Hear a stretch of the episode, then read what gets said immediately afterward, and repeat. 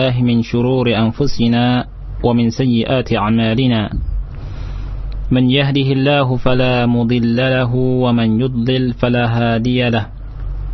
أشهد أن لا إله إلا الله وحده لا شريك له وأشهد أن محمدا عبده ورسوله. يا أيها الذين آمنوا اتقوا الله حق تقاته ولا تموتن إلا وأنتم مسلمون.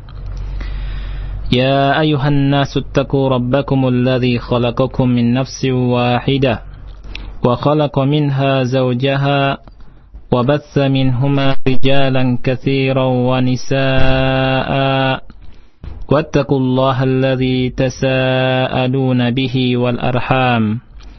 إن الله كان عليكم ركيبا يا أيها الذين آمنوا اتقوا الله وقولوا قولا سديدا يصلح لكم أعمالكم ويغفر لكم ذنوبكم ومن يطع الله ورسوله فقد فاز فوزا عظيما.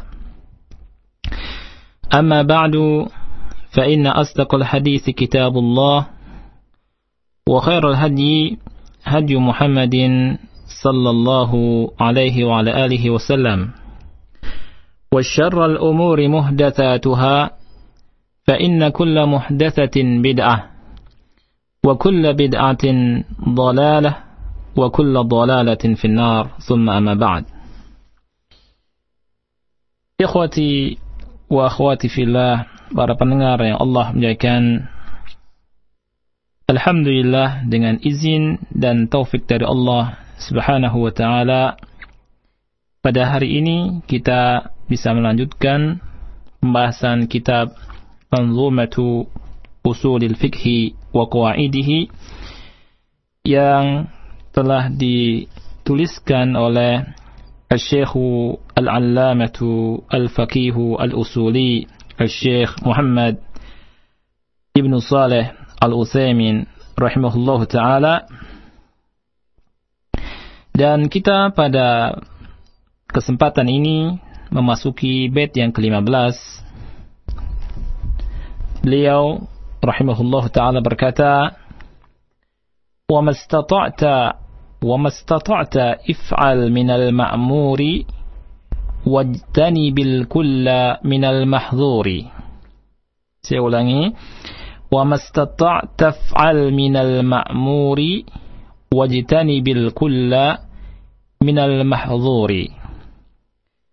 Beliau rahimahullahu taala berkata, "Wa mastata'ta" dan apa yang kamu sanggup dan apa yang kau sanggup if al-minal ma'muri. Kerjakanlah dari perintah. Wajtanibil kulla minal mahzuri dan jauh jauhilah seluruh larangan Allah Subhanahu wa taala. Saya ulangi baitnya dan saya terjemahkan. Perhatikan pendengar yang Allah muliakan. Wa mastata'ta if'al minal ma'muri.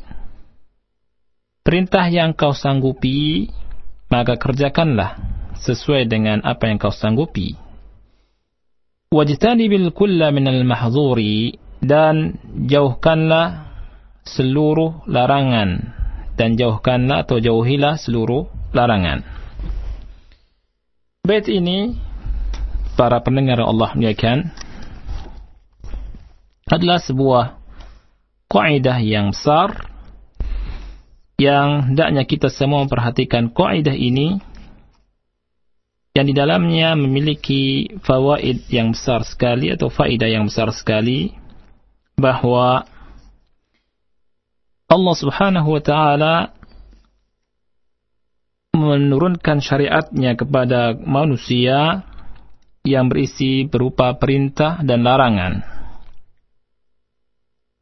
Tentang perintah dan larangan itu memiliki kaidah tentang masalah masalah perintah dan larangan perintah-perintah yang Allah perintahkan kepada hambanya, hendaknya seseorang atau hamba Allah Subhanahu wa taala mengerjakannya sesuai dengan apa yang dimiliki dari kemampuannya. Dan adapun larangan, maka hendaknya hambanya menjauhi larangan tersebut semuanya. Atau dengan kata lain, bahwa kaidah ini adalah berbunyi al-ma'murat yajibu fi'lu mastata' al-insan minha amma al-mahdhur fa inna najtanibuhu kullahu bahwa perintah-perintah Allah wa taala maka hendaknya seseorang mengerjakannya sesuai dengan kemampuannya dan hal yang dilarang oleh Allah Subhanahu wa taala oleh syariat Islam maka eh, maka kita hendaknya menjauhi semuanya. Ini adalah maksud dari perkataan beliau dalam bait yang ke-15 yaitu wa mastata'ta if'al minal ma'muri. Ya. Apa yang kau sanggup dari perintah maka kerjakanlah. Wajtani bil kulla minal mahzuri. Dan jauhilah seluruh larangan dan jauhilah seluruh larangan. Hal ini para pendengar Allah muliakan didasari dengan firman Allah Subhanahu wa taala dalam surat At-Taghabun ayat 16 di antaranya juga dalam surat Al-Mu'minun ayat ke-62. Di dalam surat At-Taghabun ayat yang ke-16 Allahu subhanahu wa ta'ala berfirman, Fattakullaha mastata'tum. Fattakullaha mastata'tum. Bertakwalah kalian kepada Allah sesuai dengan kemampuan kalian. Allah subhanahu wa ta'ala mengikat dengan kalimat mastata'tum sesuai dengan kemampuan kalian. Fattakullah. Bertakwalah kepada Allah subhanahu wa ta'ala mastata'tum sesuai dengan kemampuan kalian. At-Taghabun ayat 16. Dan dalam surat Al-Mu'minun ayat ke-62 Allah Subhanahu wa taala berfirman, "Wala nukallifu nafsan illa wus'aha." Allah Jalla wa ala menghabarkan kepada kita bahwa Allah berkata, "Wala nukallifu nafsan" dan sesungguhnya kami tidak membebani jiwa kecuali sesuai dengan kemampuannya. Illa usaha ini dalil-dalil atau dua dalil dari Al-Qur'anul Karim yang menjelaskan tentang kaidah ini bahwa Allah Subhanahu wa taala memerintahkan kepada kita berupa perintah-perintahnya dan kita mengerjakan perintah Allah Subhanahu wa taala sesuai dengan kemampuan kita. Dan ada beberapa juga ayat dari Al-Quranul Karim yang menjelaskan tentang Al-Ma'murat, perintah-perintah Allah ini dikerjakan sesuai dengan kemampuan manusia. Adapun dalil dari sunnah, dalil dari sunnah Nabi atau hadis Nabi yang mulia alaihi salatu wassalam adalah sabda Rasul sallallahu alaihi wa alihi wasallam dalam hadis uh, Al-Bukhari dalam hadis Bukhari dari hadis Abu Hurairah radhiyallahu anhu hadis ini dikeluarkan oleh Al-Imam Al-Bukhari dalam Kitabul I'tisam bil Sunnah bab al-iktida bi sunani Rasulullah sallallahu alaihi wa alihi wasallam hadis ke-6858 dan juga dikeluarkan oleh Al-Imam Muslim rahimahullah taala dalam Kitabul Hajj bab fardil haji marratan fil umr Hadis dari uh, Abi Hurairah radhiyallahu anhu. Nabi yang mulia alaihi salatu wassalam beliau bersabda, "Idza amartukum bi amrin fa'tu minhu mastata'tum." Idza apabila amartukum bi amrin aku memerintahkan kepada kalian dengan sebuah perintah dengan sebuah perkara fa'tu minhu mastata'tum maka kerjakanlah sesuai dengan kemampuan kalian saya ulangi hadisnya Rasul sallallahu alaihi wasallam dengan lisannya yang mulia beliau bersabda "Idza amartukum bi amrin fa'tu minhu mastata'tum." Apabila aku merintahkan kepada kalian sebuah perintah, sebuah perkara, maka hendaknya dikerjakan oleh kalian sesuai dengan kemampuan kalian. Ini adalah nusus dari Al-Quran dan sunnah Nabi yang mulia alaihi salatu wassalam atau dari hadis Nabi yang mulia alaihi salatu wassalam yang berbicara tentang kaidah yang besar ini bahwa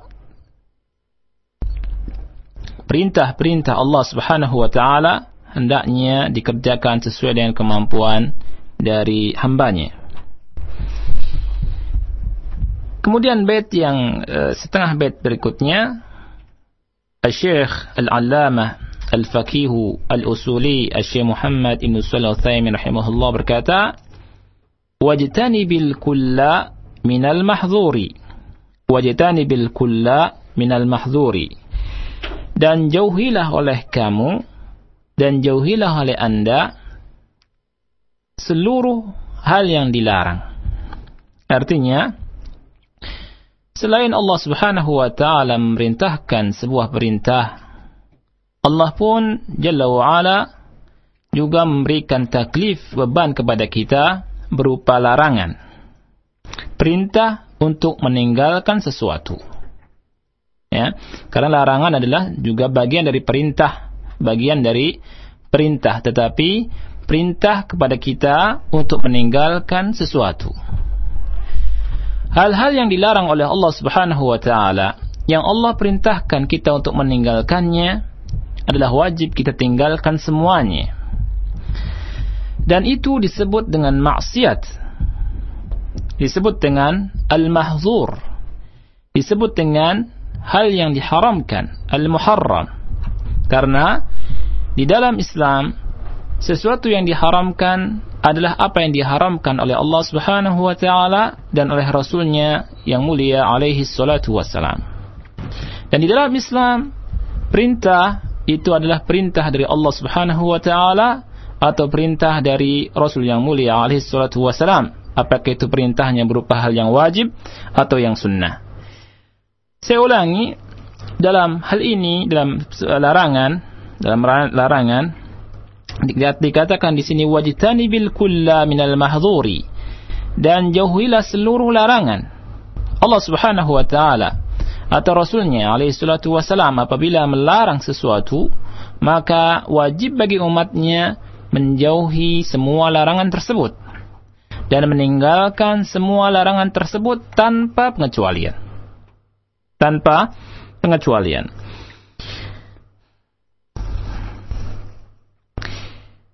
Karena larangan itu berbeda dengan perintah. Karena larangan berbeda dengan perintah. Karena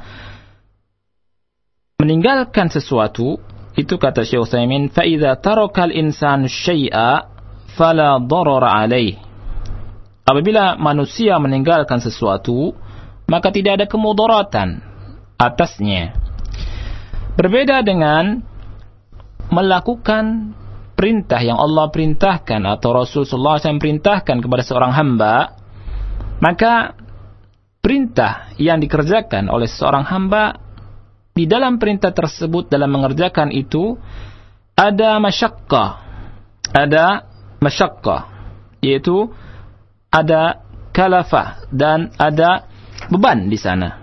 Ya, ada anak berbeda dengan meninggalkan sesuatu meninggalkan sesuatu apabila seseorang meninggalkan sesuatu maka tidak ada beban bagi dia melainkan hanya meninggalkan dan menjauhi tidak ada dolar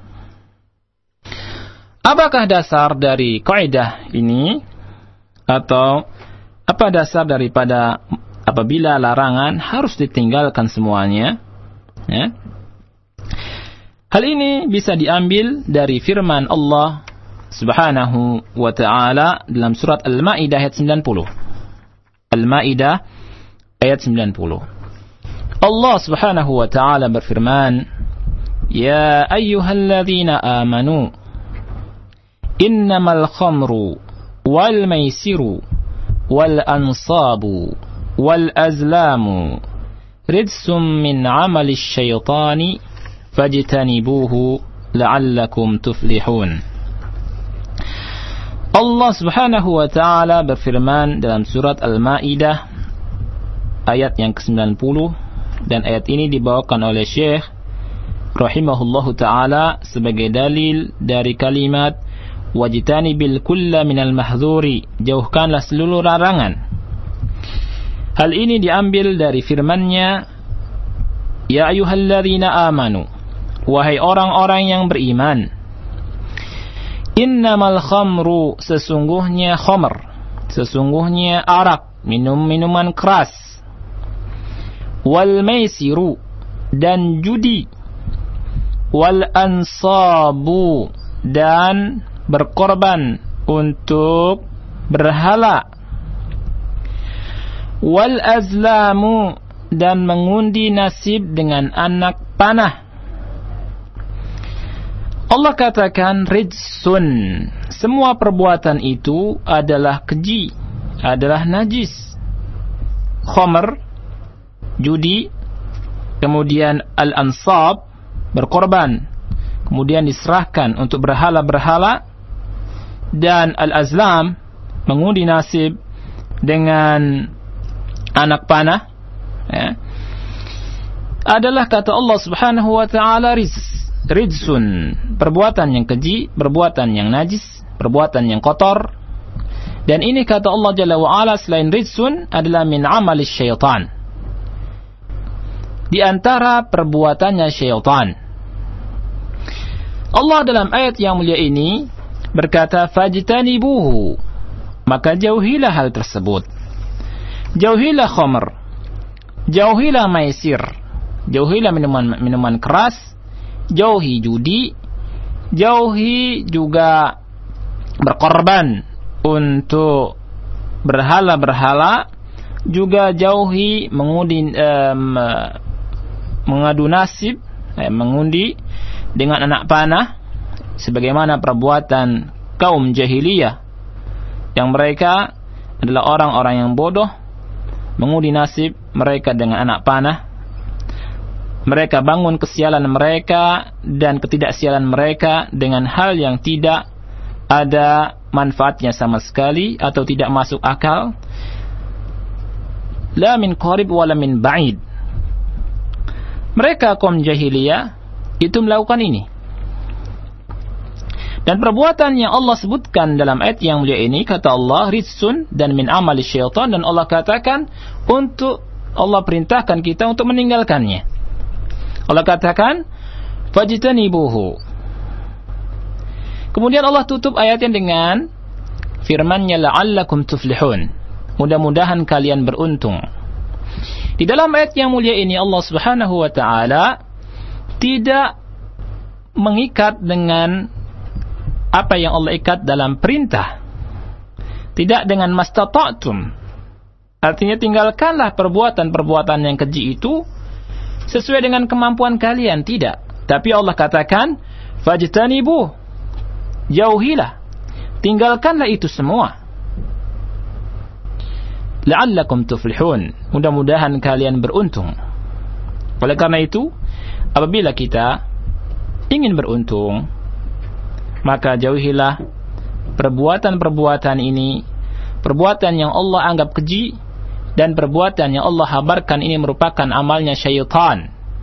Amalnya syaitan, yaitu adalah minum minuman keras, minum khamr, berjudi, kemudian al-ansab, berkorban untuk berhala, ya, dikorbankan untuk Tuhan-Tuhan mereka selain Allah Subhanahu wa taala. Kemudian juga mengundi nasib dengan anak panah. Ini Allah katakan min amali syaitan perbuatannya syaitan dan kita tahu bahwa Allah memerintahkan kita untuk menyelisihi, menyelisihi syaitan dan memusuhi syaitan. Janganlah kita beramal seperti amalnya syaitan. Inilah ayat yang dibawakan oleh Fadilatul Syekh Al-Allamah Al-Faqihul Usuli Al-Syekh Muhammad bin Salih Al-Thaymin rahimahullah ta'ala bahwa setiap larangan atau seluruh larangan itu wajib kita jauhi. Dan tidak diikat dengan semampu kita. Tetapi wajitani bil kulla minal mahdhuri. Jauhilah oleh anda seluruh larangan yang Allah larang dan Rasulnya yang mulia alaihi salatu wassalam larang. Berbeda dengan perintah-perintah yang mana kaidahnya adalah wa mastata'ta if'al minal ma'muri. Dan apa yang diperintah? Dan apa yang diperintah? Maka hendaknya engkau e, melakukannya mengerjakannya sesuai dengan kesanggupan engkau sesuai dengan kemampuan kau. Syekh Muhammad bin Shalih Al-Utsaimin rahimahullahu taala berkata tentang ayat dari Al-Maidah ayat 90 ini, "Al-amru bil ijtinabi huna amrun amrun bijtinabi ayyu juz'in bijtinabi ayyi juz'in min ajza'il khamri qalla aw kathura." Beliau berkata bahwa perintah untuk menjauhi larangan-larangan Allah Subhanahu wa taala di sini adalah perintah untuk menjauhi setiap jus, setiap bagian dari bagian khomer. Ya. Seperti khomer dicontohkannya, baik itu sedikit atau banyak. Jadi, itu sedikit atau banyak. Beda dengan perintah. Seseorang yang Allah perintahkan untuk salat Kemudian orang itu tidak sanggup untuk melakukan sholat dengan secara sempurna karena disebabkan misalkan ada udur, di antara udurnya adalah udur sakit, eh, sakit. Ya, orang tersebut misalkan tidak sanggup untuk berdiri, maka Allah Subhanahu wa taala itu meringankan bisa sholat sambil duduk. Dan hal ini atau hadis ini sudah saya sampaikan dalam pertemuan kemarin dan sebelumnya bahwa Rasul yang mulia ahli salatu wasalam berkata kepada salah satu sahabat Rasul sallallahu alaihi wasallam bahwa apabila engkau salat tidak sanggup untuk berdiri maka duduklah kalau tidak sanggup untuk duduk maka berbaringlah perkataan Rasul kepada Imran Ibn Husain salli qa'iman fa illam tastati' fa qa'idan fa illam tastati' fa ala salatlah dalam keadaan berdiri. Kalau tidak sanggup maka duduk, kalau tidak sanggup maka uh, dalam keadaan berbaring. Kemudian para pendengar Allah muliakan dalil yang kedua adalah dari sunnah Nabi yang mulia alaihi salatu wassalam tentang penggalan bait yang setengahnya yaitu sabda Nabi yang mulia wa ma nahaitukum anhu fajtanibuhu dan apa yang aku larang maka jauhilah apa yang aku larang maka jauhilah. Di sini pun kita menjumpai bahwa perkataan Rasul sallallahu alaihi wasallam sesuai dengan firman Allah Subhanahu wa taala. Kalimatnya fajtanibuhu, tidak diikat dengan kemampuan. Larangan-larangan Allah Subhanahu wa taala dan larangan-larangan yang keluar dari Rasul sallallahu alaihi wasallam maka dijauhi. Wal kull minal mahdzur ijtani bil kulla minal mahdzur jauhilah seluruh larangan ini adalah dalil tentang kaidah ini dari nas-nas Al-Qur'an dan hadis Rasulullah sallallahu alaihi wasallam adapun dalil dari an-nazar dalil dari akal tentang kaidah yang besar ini yaitu kaidah bahwa al-ma'murat perintah-perintah Allah Subhanahu wa taala hendaknya dikerjakan oleh oleh hamba oleh manusia sesuai dengan kemampuannya.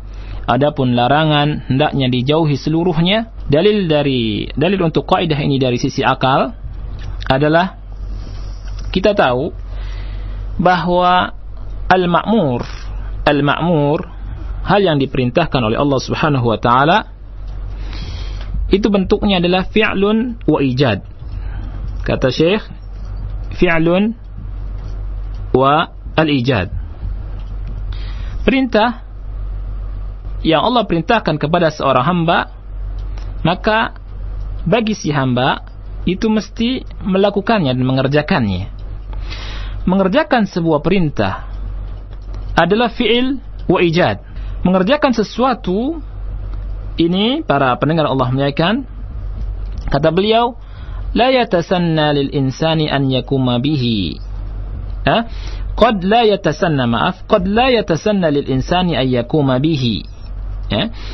Terkadang seseorang tidak tidak sanggup untuk mengerjakannya. Terkadang seseorang tidak sanggup untuk mengerjakannya. Kalau misalkan datang udur tentunya. Oleh karena itu kata beliau, uh, kenapa? Karena di sana ada anak, ada beban tentunya, ada beban. Hmm? Oleh karena itu, kata beliau, kita katakan kaidahnya adalah if'al mastata'ta. Lakukan sesuai dengan kesanggupan engkau. Lakukan sesuai dengan kemampuanmu. Dan adapun mahzur, adapun larangan itu berupa tark, berupa tarku syai'in, meninggalkan sesuatu. Kemudian dikatakan oleh beliau wat tarku sahlun. Sedangkan meninggalkan sesuatu ini adalah sesuatu yang mudah, sesuatu yang sahal, tidak sulit. Berbeda dengan mengerjakan sesuatu, kita butuh tenaga, ya, butuh uh, anak, dan ada beban di situ. Tetapi kalau meninggalkan sesuatu tidak ada beban, tinggal meninggalkan. Eh? Tinggal diam dan tidak melakukannya. Ini adalah sahal, mudah. Maka apabila seseorang melakukan sesuatu yang dilarang oleh Allah Subhanahu wa taala atau yang dilarang oleh Rasulullah sallallahu alaihi wa alihi wasallam maka tentunya ada sanksi atau ada mafsadat yang akan timbul dari dia melakukan perbuatan yang dilarang tersebut. Ya. Akan tetapi mafsadatnya, kemudaratannya itu tergantung dengan larangan tersebut. Apabila seseorang melakukan mafsadat, ya, melakukan larangan besar, maka mafsadatnya pun seperti itu, lebih besar, ya. Sesuai dengan mafsadat, eh, sesuai dengan larangan yang dilakukan oleh seseorang, maka mafsadah kerusakan itu akan eh, timbul muncul sesuai dengan apa yang dilakukan oleh orang tersebut.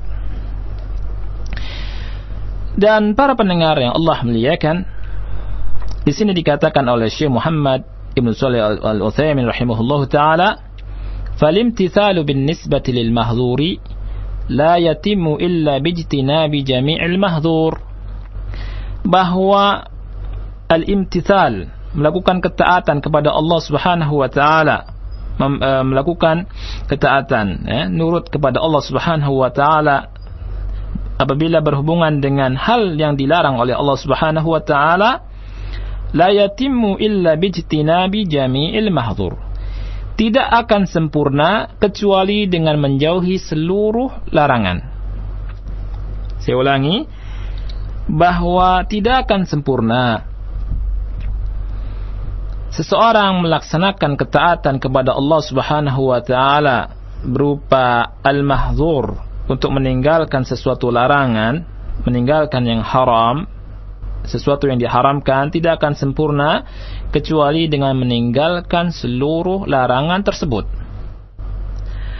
Adapun kata beliau al-imtithal bin nisbati lil ma'mur yahsulu bi fi'li ma yastati'u minhu. Melakukan atau mentaati Allah Subhanahu wa taala dengan bin e, nisbah kepada perintah atau apa yang diperintahkan oleh Allah Subhanahu wa taala ini bisa didapat dengan mengerjakan apa yang dia sanggupi dari perintah tersebut. Karena fal ma'muru kulluhu maslahah. Perintah itu atau sesuatu yang diperintahkan oleh Allah adalah semuanya maslahat. Fa in tamakkanat min al-ityani bihi tammat fa in tamakkanta min al-ityani bihi tammat al-maslahah. Wa in ataita bi ba'dihi hasala minal maslahati bi qadri ma fa'alta. Beliau berkata, apabila Anda sanggup untuk melakukan apa yang Allah perintahkan dengan sempurna, maka sempurnalah kemaslahatannya.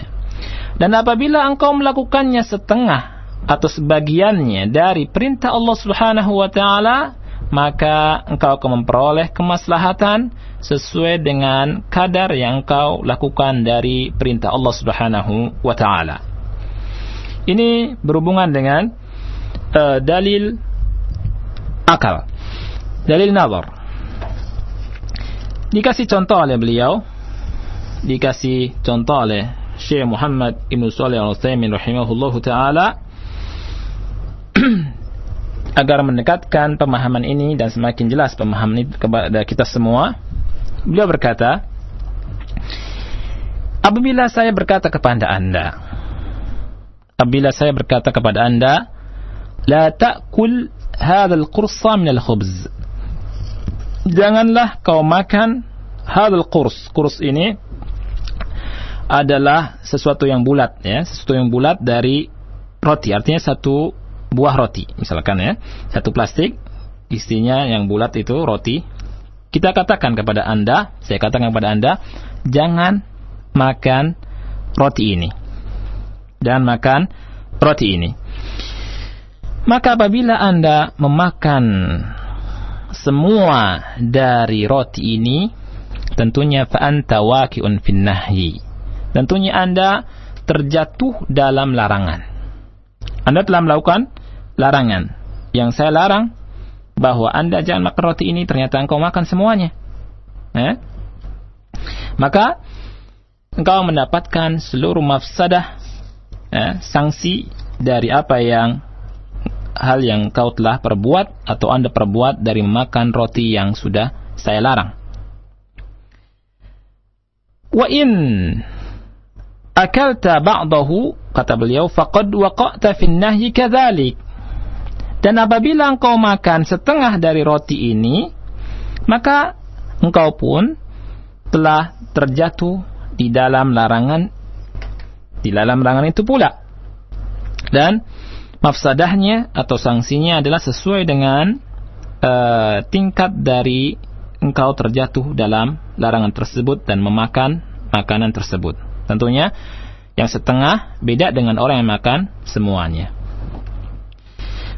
Tentunya kita mengetahui para pendengar Allah menyatakan bahwa kemudaratan yang dilakukan oleh seorang manusia itu adalah sangat berbahaya sedikit ataupun banyak. Ya. Ini berupa larangan. Berupa larangan. Kita kembali dalam contoh akal ya.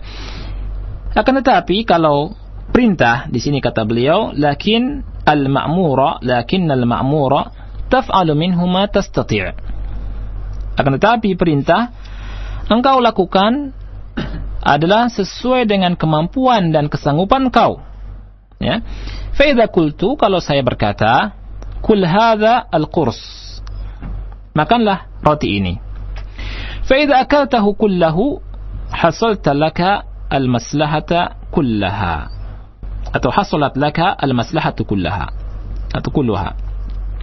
Apabila engkau makan uh, semua roti, maka maslahatnya engkau uh, mendapatkan semuanya.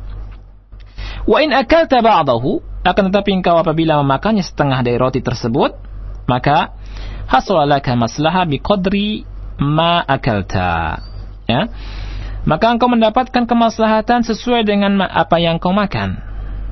Dan maslahat dan sebuah maslahat ini tentunya dituntut dalam dalam syariat baik sedikit ataupun banyak. Ya.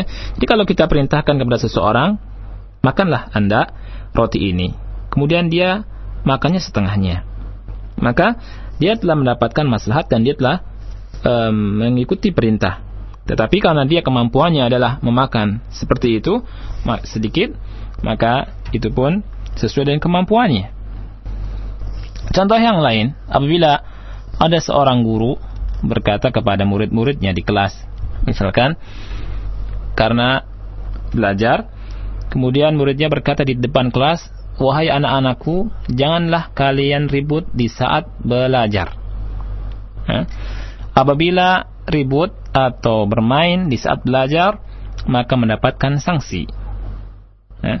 Kemudian ada anak-anak yang uh, melakukan keributan yang sedikit misalkan berbisik-bisik dan terus bermain-main, maka orang tersebut atau anak-anak ini uh, juga mendapatkan sanksi tetapi sanksinya berbeda dengan anak yang tentunya lari-lari kemudian membuat kegaduhan dan kekacauan. Nah, ini adalah kita mesti mengetahui tentang larangan. Atau ada juga di majelis ini disayangkan ya karena banyak sekali majelis-majelis ini. Sebagian ummahat ya ibu-ibu yang ngaji bukannya mendengarkan ceramah ustadznya tetapi ngobrol di belakang. Ya. Kemudian ustadznya bilang bahwa ibu-ibu atau ummahat tidak boleh ngobrol misalkan dalam pengajian kemudian bisik-bisik kemudian ngobrol-ngobrol dengan suara yang uh, sedikit atau pelan, nah ini ibu-ibu tersebut telah jatuh kepada larangan, walaupun uh, perintahnya, walaupun dia adalah bisik-bisik. Oleh karena itu, hendaknya kalau larangan itu jauhi. Wajitani bil kulla minal mahdhuri. Jauhilah larangan semua larangan. Baik, ada permasalahan sebelum kita selesai dalam masalah ini adalah apakah kaidah ini bertentangan dengan kaidah atau terbatalkan dengan kaidah yang ad-darurat tubihul mahdhurat atau apabila ada orang yang datang kepada kita kemudian berkata bagaimana dengan seseorang yang terpaksa dia makan al-maitah terpaksa dia makan bangkai apakah dia jatuh kepada larangan. Tidak seseorang yang apabila dia tidak makan bangkai, maka dia akan binasa. Apakah dia terjatuh dalam larangan tersebut? Kemudian, karena dia makan? Maka jawabannya, Hal ini dijawab oleh Syekh Muhammad Ibn Salih Thaymin rahimahullahu ta'ala. Kata beliau, fal jawabu annahu la yaridu alaina. Liannahu idha attarra ila akli al-maytah, inqalabat tahrimu ila tahlil. Wasarat halalan fala yadur. Beliau berkata bahwa hal tersebut tidak membantah kaidah kita Hal tersebut tidak membantalkan kaidah kita. Kenapa? Karena orang tersebut mutar orang tersebut adalah orang yang terpaksa. Apabila tidak makan, dia akan binasa. Dia terpaksa untuk memakan hal tersebut, memakan bangkai. Maka tentunya inqalabat tahrimu ila tahlil. Yang tadinya haram berubah menjadi halal. Yang tadinya diharamkan berubah menjadi dihalalkan. Wasarat halalan. Maka dalam kondisi seperti ini menjadi halal dan tentunya fala yadur. Tidak mudarat.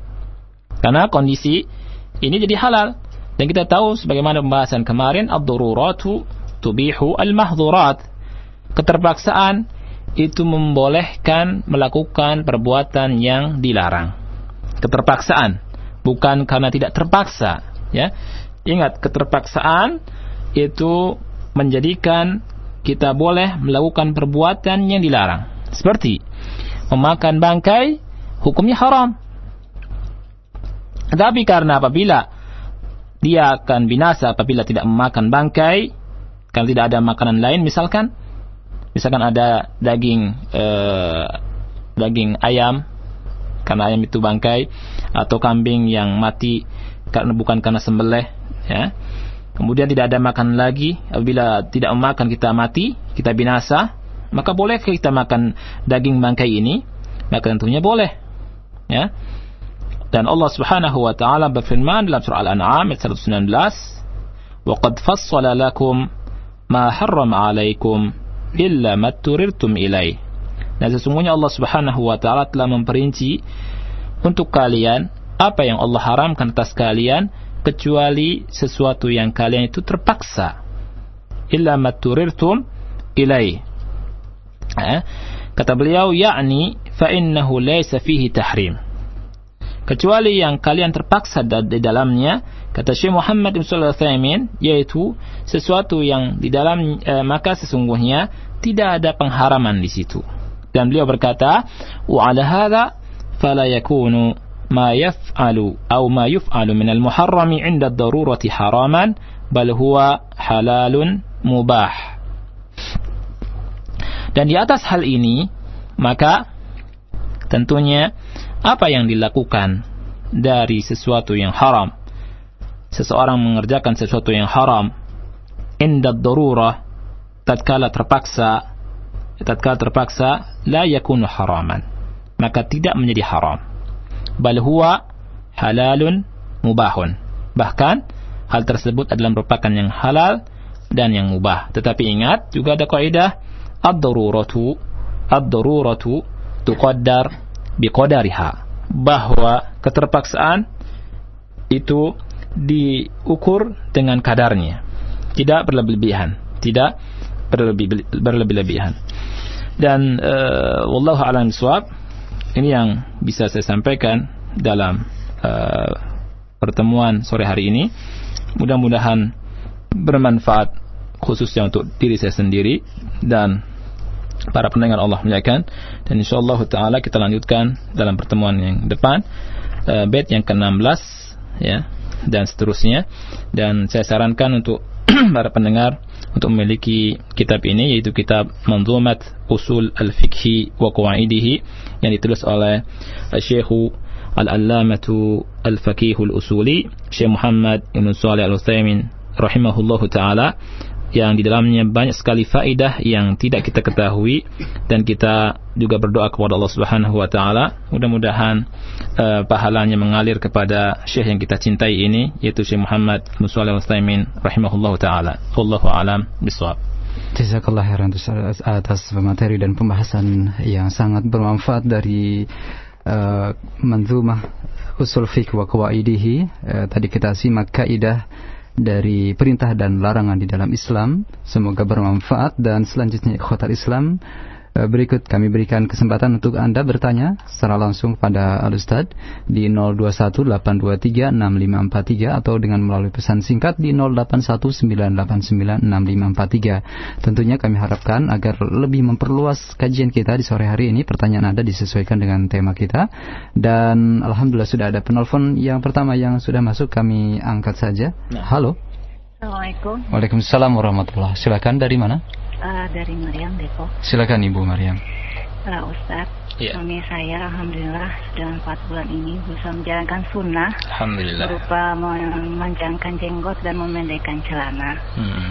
Uh, tapi minggu kemarin dapat panggilan teguran dari kantor. Iya. Um, untuk disuruh ya untuk seperti biasa memotong iya. jenggot dan kembali memanjangkan celana bila hmm.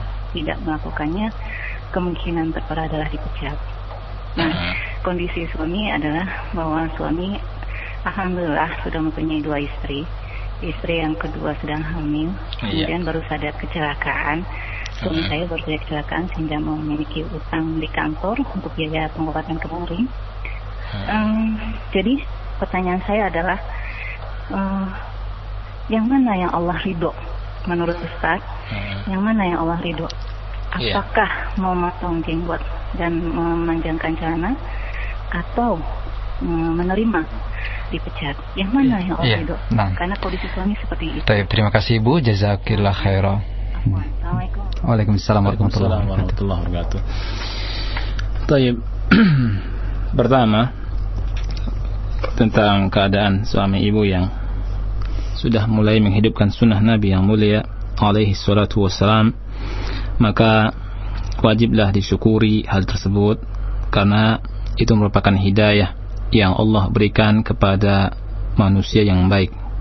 Karena hidayah yang Allah berikan itu sangat mahal. Oleh karena itu hendaknya dijaga dan kita perhatikan dalam apalagi zaman sekarang ini. Ya. Kemudian tentang pertanyaannya, adalah mana yang mana yang lebih dicintai atau diridhoi oleh Allah Subhanahu wa taala. Tentunya la syakka jawabannya adalah kita bertahan di atas sunnah Nabi yang mulia alaihi salatu wassalam ya. karena di dalam menghidupkan sunnah Nabi yang mulia alaihi salatu wassalam ada sekali banyak manfaat yang baik itu terasa atau tidak terasa baik itu terlihat atau tidak terlihat oleh kita dan kita meyakini hal tersebut, meyakini hal tersebut bahwa Allah Subhanahu wa taala akan memberikan kebahagiaan kepada orang yang menghidupkan sunnah Nabi yang mulia alaihi salatu wasalam. Dan perlu diketahui bahwa itu adalah ujian dari Allah Subhanahu wa taala. Ya.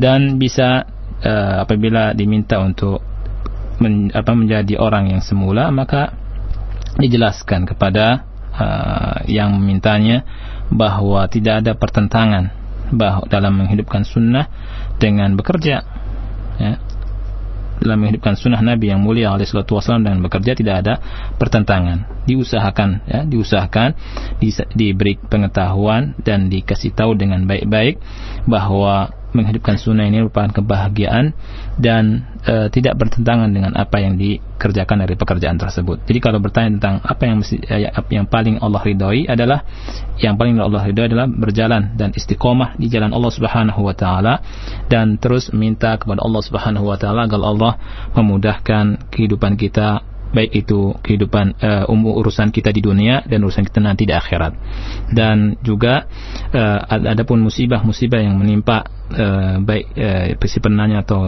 siapa saja yang mendengar dari kajian ini akan mesti kita ketahui bahwa hal tersebut adalah merupakan ujian dari Allah kepada orang yang baik dan Allah Subhanahu wa taala menguji itu sesuai dengan keimanannya ya. dan Allah menguji seseorang itu dalam rangka untuk mengangkat derajat orang tersebut dan juga untuk menghilangkan dan menghapuskan dosa-dosanya. Orang yang Allah uji adalah orang yang Allah cintai. Ya, itulah yang mudah-mudahan bisa saya sampaikan dan mudah-mudahan bermanfaat. Allah alam suab. Nah, jazakallah khairan atas jawaban Ustaz dan semoga bermanfaat untuk Ibu yang tadi bertanya. Berikut kami angkat kembali di penelpon yang kedua ada Bapak Abu Hasan di Bintaro. Halo. Halo, Assalamualaikum. Waalaikumsalam warahmatullahi wabarakatuh. Silakan Pak. Uh, ya Wafika barakallah. Fika barakallah. Silakan. Uh, ini Ana mau menanyakan mengenai kaidah uh, dalam kita uh, ketika kita masbuk, ketika kita ketinggalan berjamaah. Uh, yang pertama, ketika kita sholat sendirian, kemudian ada uh, di belakang kita ada orang menepuk uh, pundak kita. Hmm. Yang ingin saya tanyakan, adakah dalilnya bahwasanya orang uh, menepuk pundak hmm. seseorang untuk menjadikan dirinya sebagai nah, imam dan imam, apakah imam perlu atau? kita menjaharkan bacaan hmm. kita? Ya. Demikian pertanyaan hmm. saya. Ya. Uh, terima kasih. Assalamualaikum. Waalaikumsalam warahmatullahi wabarakatuh. Nah, tentang masalah tadi menepuk gitu saya tidak atau belum mendapatkan keterangannya bolehkah kita menepuk pundak orang yang depan kita untuk jadikan imam kita ya. Dan Allah alam tentang dalilnya. Ya, karena saya belum tahu dalilnya dan uh, tidak uh, selama saya belajar itu bahkan saya bertanya kepada beberapa guru saya dan uh, belum ada keterangan masalah itu. Dan yang kedua tentang masalah imam. Apakah uh, boleh dia menjaharkan tentunya kalau misalkan dia dalam sholat jahriyah kalau dia tahu dia jadikan imam dan dia waktu sholat sendirian dia boleh merubah niatnya dan menjaharkan niatnya. Menjaharkan eh, menjaharkan apa? Bukan niatnya menjaharkan kiroahnya. Menjaharkan kiroahnya. Wallahu alam bisawab Nah, nah jazakallah khairan atas jawaban Ustaz. Dan berikut kami angkat dari penelpon yang ketiga di kesempatan hari ini. Halo. Assalamualaikum. Waalaikumsalam warahmatullahi Dengan siapa, Pak? Uh, dengan Abu Salman di Kalimalang. Silakan. Uh, Assalamualaikum, Ustaz. Waalaikumsalam warahmatullahi wabarakatuh. Wa fiikum barakallah. Uh, ini Ustaz, tentang mengenai masalah kaidah da ma yaribuka ila ma la yaribuka itu. Iya. Uh, Hadis. Nah, uh, anak, anak sudah tahu tentang kaidah itu, namun mm -hmm. terkadang sering kali uh, apa namanya uh, sering kali ada godaan-godaan syaitan yang membuat anak menjadi ragu atau misalnya waswas dan sebagainya. Bagaimana kiat untuk bisa mengenakan ini semua, Ustaz? Iya. Mungkin itu saja. Barakallahu uh, Assalamualaikum warahmatullahi wabarakatuh. Waalaikumsalam warahmatullahi wabarakatuh. Nah, Taib. Adapun uh, keraguan itu datang datangnya biasanya dari uh, sedikitnya ilmu kita. Oleh karena itu, maka ana anjurkan untuk terus belajar dan untuk mendalami kaidah ini. Terus ya. Dan hadis Rasulullah SAW yang Rasul bersabda da' ma yaribuka ila ma la yaribuk. Tinggalkan sesuatu yang meragukan engkau kepada sesuatu yang tidak meragukan engkau adalah uh, kaidah yang besar dan uh, sangat jelas sekali. Kalau ada hal yang meragukan kita maka tinggalkan. Itu lebih membuat hati kita tenang dan membuat kita semakin uh, bisa kuat dalam dalam syariat Islam dan dalam melakukan atau menghadapi semua masalah yang meragukan kita. Semua masalah yang membuat kita ini goncang dan ragu, maka itu tinggalkanlah. Ya. Dan yang kedua, tinggalkan setiap was-was yang ada dalam hati kita dengan cara ber, berlindung kepada Allah Subhanahu wa taala dan berdoa kepada Allah Subhanahu wa taala agar di, agar di, di, di, di apa?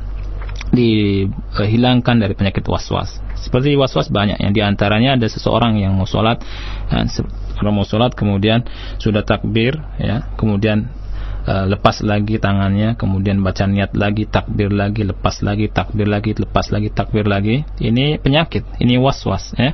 Sudah tinggalkan saja, kemudian Bismillah, eh, apa namanya, langsung dan uh, berniat dengan niat yang kuat bahwa itu dari syaitan dan tinggalkan syaitan. Nah, itu dari syaitan waswas tersebut dari syaitan. Allah alam biswab. Nah, jazakallah khairan atas jawaban Ustaz dan berikut kami angkat pertanyaan dari pesan singkat dari uh, Pak Abdullah yang pertama di Bogor yang bertanya berikut ini. Uh, Ustaz uh, tadi dijelaskan mengenai uh, kaidah dalam perintah dan larangan yang tentunya sudah uh, jelas kita ketahui tentang uh, larangan dan perintah tersebut. Nah. Lalu bagaimanakah apabila kita menemui suatu perkara yang belum jelas uh, perkara uh, uh, larangan tersebut atau belum jelas perkara perintah tersebut dan kemudian kita mencari berupaya mencari jawabannya dengan uh, ijtihad dan fatwa dari para ulama akan tetapi kita dapat juga uh, beragam atau adanya uh, unsur saling uh, bertolak belakang dari uh, beberapa atau dari uh, fatwa para ulama tersebut bagaimanakah kita sebagai orang awam menyikapi adanya hmm. uh, perbedaan pendapat atau ijtihad para ulama dalam satu permasalahan yang belum jelas masalah larangan ataupun perintahnya Ustaz. Nah. nah uh, tentang masalah kita menyikapi perbedaan istihad dari para ulama yang tentang beberapa uh, hal-hal yang ada dalam perintah dan larangan yang belum jelas tentunya karena kita tahu dan sebagaimana tadi dikatakan oleh si penanya bahwa betul bahwa perintah itu jelas dan larangan itu jelas ya. kalau kita menghadapi uh, beberapa istihad yang berbeda dari para ulama kita maka tentunya kita melihat kata para ulama siapa di antara ulama tersebut yang paling wara dan paling e, bertakwa kepada Allah dan paling alim tentunya dengan kitab dan sunnah Nabi yang mulia alaihi salatu wasalam. Kalau kita melihat di antara dua ulama ini ada yang paling wara dan paling alim, maka kita ambil fatwanya. Tetapi kalau misalnya seimbang, dua-duanya sama, dua-duanya sama, itu kita kembali sebenarnya ke dalam masalah yang kemarin. masalah kemarin itu apabila ada dua orang ya ada ada dua alim. Ya seseorang minta misalkan minta fatwa kepada seorang dua orang alim tersebut. Ya. yang kedua-duanya ahlul fatwa. Kemudian juga sama pada menurut dia tentang ilmunya dan dinnya. Apakah kita mengambil uh, dua-duanya atau salah satunya?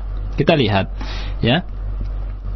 Uh, apakah apabila fatwa tersebut itu bisa antum atau apa namanya mengambil dari salah satunya karena eh, saya katakan jadi yang pertama adalah orang yang paling alim dan eh, dia paling warak kita ambil yang itu. Tapi kalau sama kalau sama tentunya kita lihat.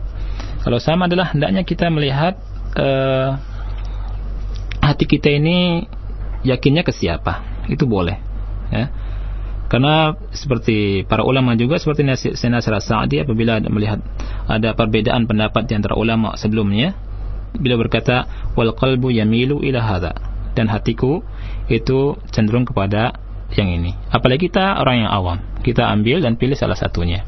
Tetapi apakah kita milih yang paling berat atau yang paling ringan dari permasalahan ini dari dua fatwa tersebut? Tentunya itu ada tiga pendapat ulama. Pendapat yang pertama adalah hendaknya orang yang ini mengambil fatwa yang paling berat. Karena alasannya adalah ahwat wa abra'u zimmah. Lebih hati-hati dan lebih melepaskan zimmah. Artinya uh, kita berlepas diri dari sesuatu yang uh, membahayakan kita. Kemudian al-qaulus perkataan yang kedua itu diambil yang aisar, yang paling mudah dari dua istihad, dua fatwa. Eh? Karena apa? Karena alasannya akrab ila maqasid syariah. Karena lebih dekat kepada maksud syariat. Karena lebih dekat daripada maksud syariat. Karena kita tidak boleh mengilzam hamba-hamba Allah Subhanahu wa taala kecuali dengan apa yang yakin eh, kita ini yakin bahwa Allah Subhanahu wa taala telah mengilzamnya, ya, telah mewajibkannya. Kemudian yang ketiga, yang qaul salis adalah mukhayyar. Orang ini boleh memilih. Ya, orang ini boleh memilih. Tetapi dalam masalah ini e, kalau kita melihat pendapat dari pendapat Syekh Muhammad Ibn Shalih Al-Utsaimin rahimahullahu taala bahwa e, kata beliau al-aqrabu indi ya'khul bil aisar, mengambil yang paling mudah di antara dua istihad ini.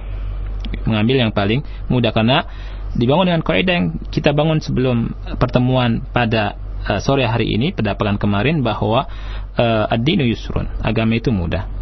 Ya. Tetapi kita ingat lihat siapa ulamanya, ya kan?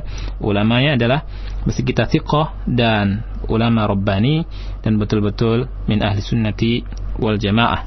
Kemudian juga kita supaya kita bisa terhindar dari masalah kita ini ragu-ragu. Hmm. Ada satu lagi masalah yang saya lupa ya. Hmm tadi tentang kaidah yang ini kaidah wa atau if al minal ma'mur apa uh, perintah Allah Subhanahu wa taala maka hendaknya engkau kerjakan uh, dari perintah tersebut sesuai dengan kesanggupan. Kita mengetahui dari kita-kita para ulama di antara uh, dalam al-qawaidnya punya Ibn Rajab Al-Hambali rahimahullahu taala itu beliau membagi beberapa masalah. Di antaranya adalah kaidah ini masuknya dalam masalah uh, yang apabila uh, makmur perintahnya ini yang yatajaza ya bisa dibilang terbagi. Tapi kalau yang la yatajaza yang tidak terba, ter, terbilang itu tidak bisa. Saya kasih contoh salat salat ini bisa terbagi yatajaza. Apabila orang tidak bisa berdiri maka dia boleh duduk. Apabila tidak bisa duduk maka dia boleh hmm. berbaring. Iya. nah beda dengan som puasa seseorang tidak bisa melakukan setengah dari puasa tersebut. Hmm, hmm. Apabila seseorang itu melakukan puasa setengahnya, maka setengah tidak dianggap ibadah. Hmm. Beda dengan yang tadi. Kalau seseorang tidak bisa berdiri, maka dia duduk dan duduk ini tetap dianggap ibadah oleh Allah Subhanahu wa taala. Wallahu a'lam bishawab. Nah, jazakallah khairan atas jawaban Ustaz. Dan berikut dari pertanyaan pesan singkat kembali ada Bapak uh, Haryono di Bekasi yang bertanya, Ustaz, apabila kita melakukan hal yang dilarang, kemudian bertaubat namun kita melakukannya lagi dan bertobat lagi yeah. begitu selanjutnya apakah yeah. mafsadahnya tetap seperti mafsadah dari larangan tersebut uh, meskipun setelah bertobat Ustaz Baik. Nah. nah tentunya kita mesti mengetahui bahwa perbuatan yang Allah larang perbuatan yang Allah haramkan itu mesti ada mudaratnya Allah tidak sekali-kali melarang sebuah perbuatan melainkan di situ ada mudaratnya apakah kita tahu atau tidak. Apakah mudaratnya itu bisa terlihat langsung atau nanti. Ya. Dan kemaksiatan yang Allah larang tentunya wajib kita jauhi sama sekali. Artinya jauhi 100%. Kaidahnya wajitani bil kulla minal mahzur. Ini pertama yang mesti kita ketahui agar kita itu menjadi memiliki akal untuk tidak melakukan perbuatan yang haram. Yang kedua apabila seseorang melakukan perbuatan yang haram kemudian dia bertobat. Setelah bertobat dia melakukan lagi, bertobat lagi. Kemudian dia melakukan lagi dan bertobat lagi. Apakah sama ya, pertanyaannya eh, mafsadatnya? Hmm. Tentunya adalah mafsadat ini sama karena tidaklah Allah memberikan larangan kecuali ada mafsadatnya ya. dan tetapi kalau antum itu sudah berniat kemudian sudah ingin azam tidak melakukan maksiat lagi dan sudah bertobat kemudian melakukan maksiat lagi maka uh, mudah-mudahan Allah ampuni dan maka uh, ini taubatnya mesti di, diperhatikan lagi diperhatikan lagi hmm. dan ingat di antara tobat juga itu setelah tobat jangan kembali ke tempat itu Ya, biasanya orang yang melakukan maksiat kemudian bertobat, kemudian dia kembali ke situ, ini muskilah, ini musibah. Banyak ter, terjadi uh, seseorang yang sudah bertobat kemudian kembali lagi kepada maksiat, kalau dilihat dia tidak mengerti tata cara tobat. Karena apa? Ternyata dia mencoba-coba main api lagi. Main api laginya adalah mendekati hal-hal yang bisa mengingatkan dia berbuat maksiat lagi Eh, ini tidak bisa. Artinya belum tobat yang benar. Tobat yang benar adalah meninggalkan azam ya untuk meninggalkan tobat tersebut tentu dengan ikhlas pertama karena Allah Subhanahu wa taala menyesali azam untuk tidak akan kembali kepada perbuatan maksiat itu. Insya Allah dengan syarat-syarat seperti ini maka akan jauh kembali bisa terjadi maksiat kembali ya. Wallahu a'lam Nah, jazakallah heran dan uh, berikut satu pesan singkat kembali yang dari Haryono tadi dan juga pertanyaan yang lain yang hampir sama Ustaz ah. berkaitan dengan uh, sebuah perintah. Uh, apabila telah tetap sebuah perintah terhadap hmm. suatu perkara, hmm. apakah otomatis ada larangan terhadap hal yang menyelesihi hal tersebut? Misalnya uh, dicontohkan di sini ada dari pertanyaan yang lain tentang uh, perintah wanita yang uh, harus berada di rumahnya atau tetap di rumahnya. Apakah dalam hal ini ada larangan juga bagi wanita untuk keluar dari rumah bagi hmm. mereka. Ataukah uh, mungkin ada hal-hal yang semisal dengan hal ini? Nah, mungkin perlu penjelasan. Ini penjelasannya nanti insyaallah insya ada sendiri hmm. tentang al-amru uh, bisyai'in hmm. apakah itu ada nahyun andiddihi hmm. ya kan yeah. apa perintah tentang sesuatu apakah hmm. ada larangan dari uh, lawan dari hal tersebut yeah. ini mesti tafsil wallahu a'lam Nah, demikian untuk Pak Haryono dan uh, pertanyaan yang lain. Berikutnya kami berikan kesempatan untuk Anda kami buka kembali di 0218236543 untuk Anda yang akan bertanya via telepon. Halo. Assalamualaikum. Waalaikumsalam warahmatullahi wabarakatuh. Silakan, Ibu dari mana?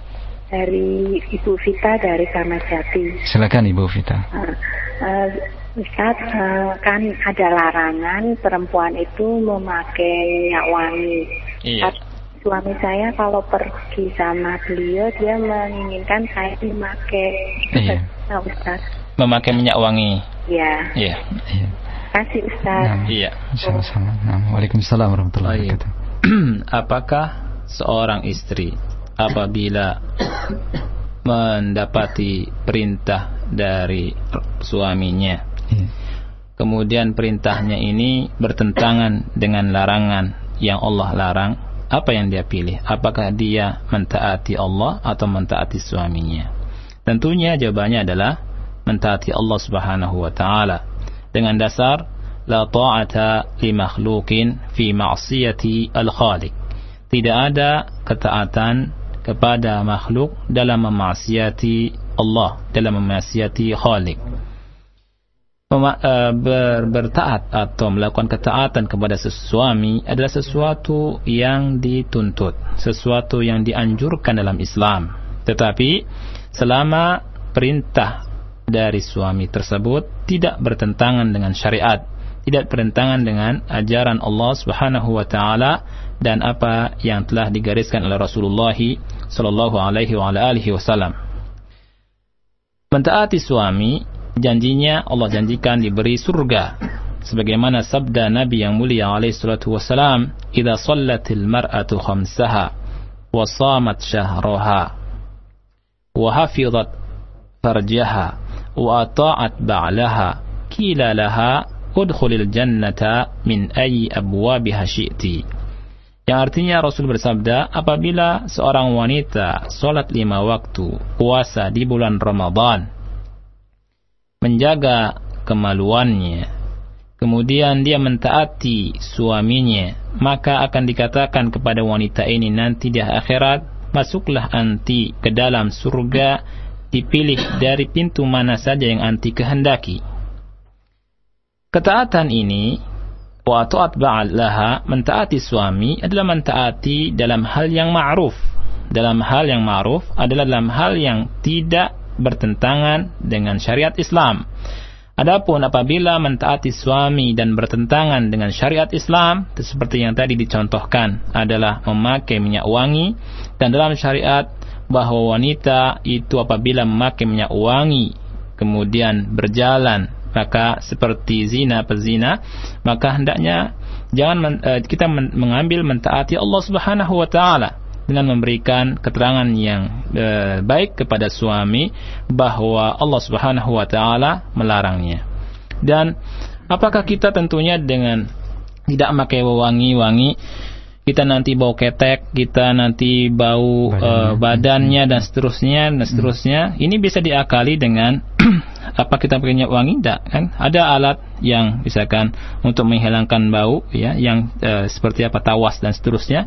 Ini hmm. bisa digunakan oleh hmm. para wanita agar supaya tidak bau dan seterusnya. Tapi hmm. jangan pakai minyak wangi. Ini yang bisa saya sampaikan. Wallahu a'lam nah.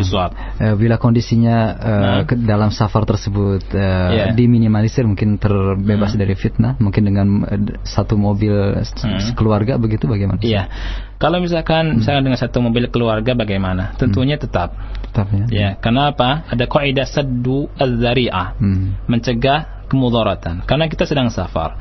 Karena orang yang melakukan safar tidak mungkin duduk di, di mobil saja. Kadang-kadang yeah. wanita itu butuh keluar, butuh dia ini uh, buang air, buang hajat kadang-kadang di WC umum, yeah. ya kan, di pom bensin atau sholat di masjid dan seterusnya. Yeah. Ini akan menimbulkan mudarat yeah. mm. apabila dia memakai minyak wangi. Wallahu a'lam Nah, jazakallah atas jawaban Ustaz dan berikut satu pertanyaan terakhir tampaknya Ustaz. Yeah. Ada Pak Budi di Cibinong yang sudah masuk. Halo.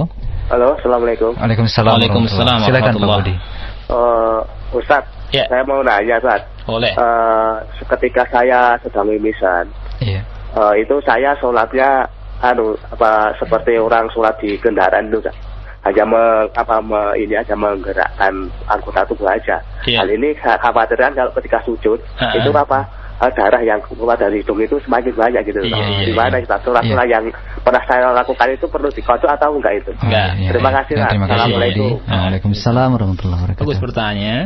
Pertanyaan bagus sekali. Eh, itu adalah di antara keringanan adanya penyakit dan kita memakai dan keumuman hadis Rasulullah sallallahu alaihi wasallam. Yang Rasulullah berkata kepada satu sahabatnya, "Shalli qa'iman fa illam tastati' fa qa'idan fa illam tastati' fa ala janbin." Tentunya kalau tidak mampu untuk sujud tadi karena ada mudaratnya nanti semakin banyak darah yang keluar, itu Bapak tidak mesti mengkodok salat yang sudah di, dilakukan itu. Wallahu alam bisawab. Nah, sebuah keindahan dalam ajaran Islam saja. Iya, subhanallah. Nah. Uh, pertanyaan Pak Budi tadi menutup perjumpaan kita untuk hari ini dan mungkin ada Baik. satu penutup untuk uh, kajian kita nah, silakan.